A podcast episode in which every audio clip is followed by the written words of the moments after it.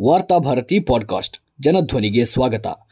July ಇಪ್ಪತ್ತೇಳು, ಎರಡು ಸಾವಿರದ ಇಪ್ಪತ್ತೊಂದು ಮಂಗಳವಾರದ ವಾರ್ತಾಭಾರತಿ ಸಂಪಾದಕೀಯ. ರಾಜ್ಯ ಬಿಜೆಪಿ ರಾಜಕಾರಣ, ಲಿಂಗಾಯತ ಮಠಗಳಿಂದ ನಾಗಪುರ ಮಠದೆಡೆಗೆ. ಬಿಎಸ್ವೈ ಮುಖ್ಯಮಂತ್ರಿ ಸ್ಥಾನಕ್ಕೆ ವಿದಾಯ ಹೇಳಿದ್ದಾರೆ. ಈ ಮೂಲಕ ಅವರ ರಾಜಕೀಯ ಬದುಕು ಬಿಜೆಪಿಯೊಳಗೆ ಬಹುತೇಕ ಮುಕ್ತಾಯಗೊಂಡಿದೆ. ಈ ಬೆಳವಣಿಗೆ ಬರೇ ಭ್ರಷ್ಟಾಚಾರ ಆರೋಪ ಹೊತ್ತಿರುವ ಯಡಿಯೂರಪ್ಪ ಅವರಿಗಷ್ಟೇ ಸೀಮಿತವಾಗಿದ್ದಿದ್ದರೆ ಚರ್ಚಿಸುವ ಅಗತ್ಯವಿರಲಿಲ್ಲ. ಈ ರಾಜಕೀಯ ಬದಲಾವಣೆ ಕರ್ನಾಟಕಕ್ಕೆ ಮಾತ್ರವಲ್ಲ, ದಕ್ಷಿಣ ಭಾರತಕ್ಕೆ ಹಲವು ಕಾರಣಗಳಿಗಾಗಿ ಮುಖ್ಯವಾಗುತ್ತದೆ. ದಕ್ಷಿಣ ಭಾರತವನ್ನು ಬಿಜೆಪಿ ಪ್ರವೇಶಿಸಿದ್ದು ಕರ್ನಾಟಕದ ಮೂಲಕ. ಕೇವಲ ಮೀಸೆಯಷ್ಟೇ ತಾನೆ ಎಂದು ದಕ್ಷಿಣ ಭಾರತ ಆ ರಾಜಕೀಯ ಬೆಳವಣಿಗೆಯನ್ನು ನಿರ್ಲಕ್ಷಿಸಿತ್ತು. ಆದರೆ ಅನಂತರದ ಚುನಾವಣೆಯಲ್ಲಿ ಅದು ತನ್ನ ದೇಹವನ್ನು ಪೂರ್ಣ ಪ್ರಮಾಣದೊಳಗೆ ಕರ್ನಾಟಕದೊಳಗೆ ತೂರಿಸಿಕೊಂಡಿತು. ಆದರೆ ರಾಜ್ಯದ ಅಧಿಕಾರ ಸೂತ್ರ ಎಲ್ಲಿಯವರೆಗೆ ಉತ್ತರ ಭಾರತೀಯ ವರಿಷ್ಠರ ಕೈವಶವಾಗುವುದಿಲ್ಲವೋ ಅಲ್ಲಿಯವರೆಗೆ ಆರ್ಎಸ್ಎಸ್ ತಾನು ಉದ್ದೇಶಿಸಿದ್ದು ಸಾಧಿಸಲು ಸಾಧ್ಯವಾಗುವುದಿಲ್ಲ.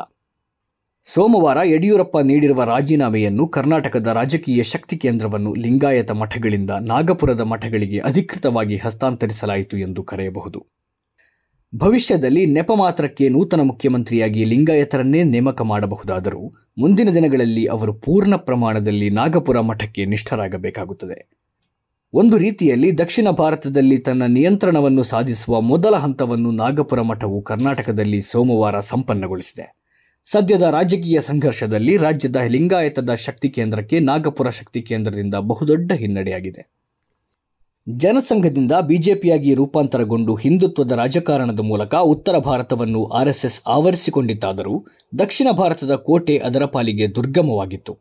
ಕೇರಳವನ್ನು ನಿಯಂತ್ರಿಸುತ್ತಿದ್ದ ಕಮ್ಯುನಿಸ್ಟ್ ಮತ್ತು ನಾರಾಯಣ ಗುರು ಚಿಂತನೆ, ತಮಿಳುನಾಡನ್ನು ಕಾಯುತ್ತಿದ್ದ ದ್ರಾವಿಡ ಚಿಂತನೆ, ತೆಲುಗರನ್ನು ಪೊರೆಯುತ್ತಿದ್ದ ಪ್ರಾದೇಶಿಕ ಚಿಂತನೆಗಳು ಹಿಂದಿ ರಾಷ್ಟ್ರೀಯವಾದಕ್ಕೆ ಬಹುದೊಡ್ಡ ಅಡ್ಡಿಯಾಗಿದ್ದವು.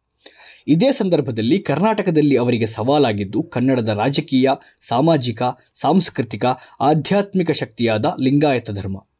ನಾಗಪುರದ ಹಿಂದುತ್ವ, ಸಂಸ್ಕೃತ, ಹಿಂದಿ ಎಲ್ಲವನ್ನೂ ಕನ್ನಡ ಪ್ರಾದೇಶಿಕತೆಯ ಮೂಲಕ ಲಿಂಗಾಯತ ಧರ್ಮ ಸಮರ್ಥವಾಗಿ ಎದುರಿಸಿ ನಿಂತಿತು ಲಿಂಗಾಯತ ಮಠಗಳಿಗೆ ಶರಣಾಗದೆ ಕರ್ನಾಟಕವನ್ನು ತನ್ನ ತೆಕ್ಕೆಗೆ ತೆಗೆದುಕೊಳ್ಳುವುದು ನಾಗಪುರ ಮಠಕ್ಕೆ ಅಸಾಧ್ಯವಾಗಿತ್ತು.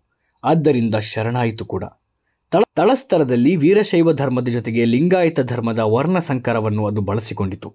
ಮಠಗಳ ಜೊತೆಗೆ ಲಿಂಗಾಯತ ಮುಖಂಡರ ಜೊತೆಗೆ ವೈದಿಕ ಧರ್ಮ ಕೊಡುಕೊಳ್ಳುವಿಕೆಯನ್ನು ಶುರುಹಚ್ಚಿತು ಲಿಂಗಾಯತ ಧರ್ಮದಿಂದ ಬಂದ ಯಡಿಯೂರಪ್ಪನವರನ್ನೇ ಮುಂದಿಟ್ಟುಕೊಂಡು ಬಿಜೆಪಿ ಕರ್ನಾಟಕದಲ್ಲಿ ಕೆಲಸ ಆರಂಭಿಸಿತು. ಕೇರಳ ಮತ್ತು ತಮಿಳುನಾಡಿನಲ್ಲಿ ಸಾಧಿಸಲಾಗದೇ ಇದ್ದದ್ದು ಬಿಜೆಪಿ ಮತ್ತು ಆರ್ಎಸ್ಎಸ್ಗೆ ಕರ್ನಾಟಕದಲ್ಲಿ ಯಡಿಯೂರಪ್ಪ ಮೂಲಕ ಸಾಧ್ಯವಾಯಿತು. ಬಿಜೆಪಿ ಗೆದ್ದರೆ ತಾನೇ ಮುಖ್ಯಮಂತ್ರಿ ಎಂದು ತಿಳಿದಿದ್ದ ಯಡಿಯೂರಪ್ಪ ಹಿಂದುತ್ವ ಮತ್ತು ಲಿಂಗಾಯತ ಧರ್ಮವೆಂಬ ಎರಡು ದೋಣಿಗಳಲ್ಲಿ ಏಕಕಾಲದಲ್ಲಿ ಪಯಣಿಸಿದರು. ಇಷ್ಟಾದರೂ ಲಿಂಗಾಯತ ನಾಯಕರು ಕಾಂಗ್ರೆಸ್ನೊಳಗೂ ಇದ್ದರು. ಹಾಗೆಯೇ ಇನ್ನೊಂದು ಪ್ರಾದೇಶಿಕ ರಾಜಕೀಯ ಶಕ್ತಿಯಾಗಿದ್ದ ಒಕ್ಕಲಿಗರನ್ನು ಜೊತೆಗೆ ಕರೆದುಕೊಂಡು ಹೋಗುವುದು ಬಿಜೆಪಿಗೆ ಅಗತ್ಯವಾಗಿತ್ತು. ಇಲ್ಲವಾದರೆ ಕರ್ನಾಟಕದ ಚುಕ್ಕಾಣಿ ಹಿಡಿಯುವುದು ಕಷ್ಟ ಎನ್ನುವುದು ಅದಕ್ಕೆ ಗೊತ್ತಿತ್ತು. ಇಂತಹ ಸಂದರ್ಭದಲ್ಲಿ ಜೆಡಿಎಸ್ ಅನ್ನು ಒಡೆದು ಕುಮಾರಸ್ವಾಮಿಯ ಮೂಲಕ ಬಿಜೆಪಿಯನ್ನು ಅನಿರೀಕ್ಷಿತವಾಗಿ ಅಧಿಕಾರಕ್ಕೆ ಕೊಂಡೊಯ್ಯುವ ತಂತ್ರಗಾರಿಕೆಯನ್ನು ರೂಪಿಸಿದವರು ಯಡಿಯೂರಪ್ಪ.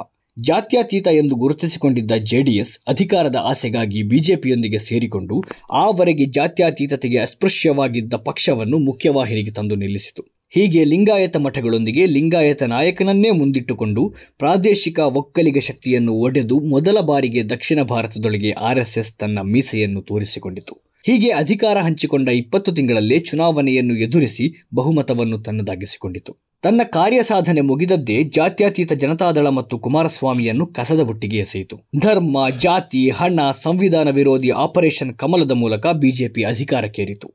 ಆ ಬಳಿಕ ನಾಗಪುರ ಮಠಕ್ಕೆ ಸಮಸ್ಯೆಯಾಗಿದ್ದು ಯಡಿಯೂರಪ್ಪ ಮತ್ತು ಲಿಂಗಾಯತ ಮಠಗಳು. ಮುಖ್ಯಮಂತ್ರಿಯಾಗಿ ತನ್ನದೇ ಅಭ್ಯರ್ಥಿಯನ್ನು ಮುನ್ನೆಲೆಗೆ ತರಲು ಆರ್ಎಸ್ಎಸ್ ಅಂದೇ ಪ್ರಯತ್ನಿಸಿತ್ತಾದರೂ ಈ ಸಂಚನ್ನು ಅರಿತ ಯಡಿಯೂರಪ್ಪ ಲಿಂಗಾಯತ ಮಠಗಳನ್ನು ಗುರಾಣಿಯಾಗಿ ಬಳಸಿಕೊಂಡರು. ಚುನಾವಣೆಯನ್ನು ಎದುರಿಸಲು ಹಿಂದುತ್ವ ಮತ್ತು ಬಿಜೆಪಿಯೊಳಗಿನ ನಾಗಪುರ ಶಕ್ತಿಗಳನ್ನು ಎದುರಿಸಲು ಲಿಂಗಾಯತ ಮಠಗಳನ್ನು ಜೊತೆಗಿರಿಸಿಕೊಂಡರು. ಮುಖ್ಯಮಂತ್ರಿಯಾದ ದಿನದಿಂದ ಯಡಿಯೂರಪ್ಪ ಅವರನ್ನು ವಿರೋಧ ಪಕ್ಷಗಳಿಗಿಂತ ಬಿಜೆಪಿಯೊಳಗಿರುವ ಆರ್ಎಸ್ಎಸ್ ಶಕ್ತಿಗಳೇ ಕಾಡಿದ್ದು ಅಧಿಕ. ದಿವಂಗತ ಅನಂತಕುಮಾರ್ ಅವರನ್ನು ಮುಖ್ಯಮಂತ್ರಿ ಮಾಡುವ ಸಂಚು ಎಡೆಬಿಡದೆ ದಿಲ್ಲಿಯಲ್ಲಿ ನಡೆಯಿತು.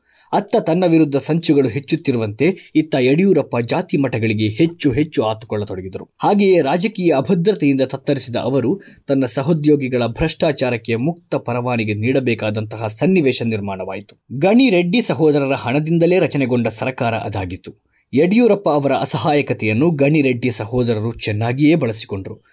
ಗಡ್ಕರಿ, ಅಡ್ವಾಣಿ, ಸುಷ್ಮಾ ಸ್ವರಾಜ್ ಅವರ ನೇರ ಸಂಪರ್ಕ ಗಣಿರೆಡ್ಡಿ ಸಹೋದರರಿಗಿದ್ದುದರಿಂದ ಪದೇ ಪದೇ ದಿಲ್ಲಿ ವರಿಷ್ಠರಿಗೆ ಯಡಿಯೂರಪ್ಪ ಸಮಜಾಯಿಷಿ ನೀಡಬೇಕಾಯಿತು.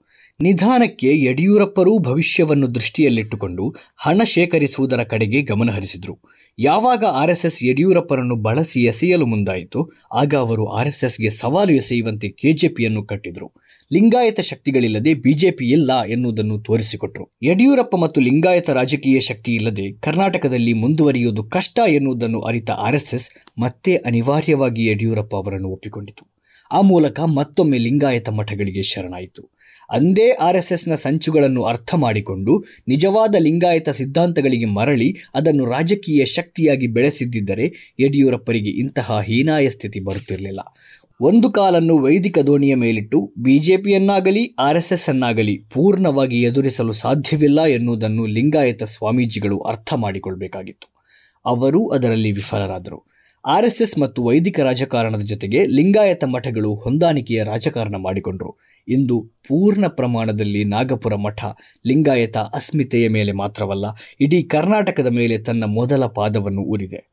ತನ್ನ ಎರಡನೇ ಮತ್ತು ಮೂರನೇ ಪಾದವನ್ನು ಕೇರಳ, ತಮಿಳುನಾಡಿನ ಕಡೆ ಊರುವ ಅದರ ಪ್ರಯತ್ನ ಇಲ್ಲಿಂದಲೇ ಮುಂದುವರಿಯಲಿದೆ.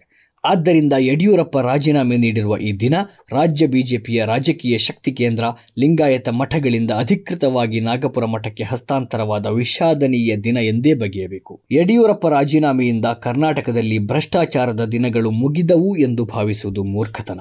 ಮುಂದಿನ ದಿನಗಳಲ್ಲಿ ಕರ್ನಾಟಕವನ್ನು ದೋಚಿದ ಹಣ ದಿಲ್ಲಿಯ ವರಿಷ್ಠರ ಖಜಾನೆಗಳನ್ನು ತುಂಬಲಿದೆ. ಕೋಮು ರಾಜಕಾರಣದ ಮರೆಯಲ್ಲಿ ರಾಜ್ಯ ಆರ್ಥಿಕವಾಗಿ, ಸಾಮಾಜಿಕವಾಗಿ, ಸಾಂಸ್ಕೃತಿಕವಾಗಿ ಇನ್ನಷ್ಟು ದಿವಾಳಿಯಾಗಲಿದೆ.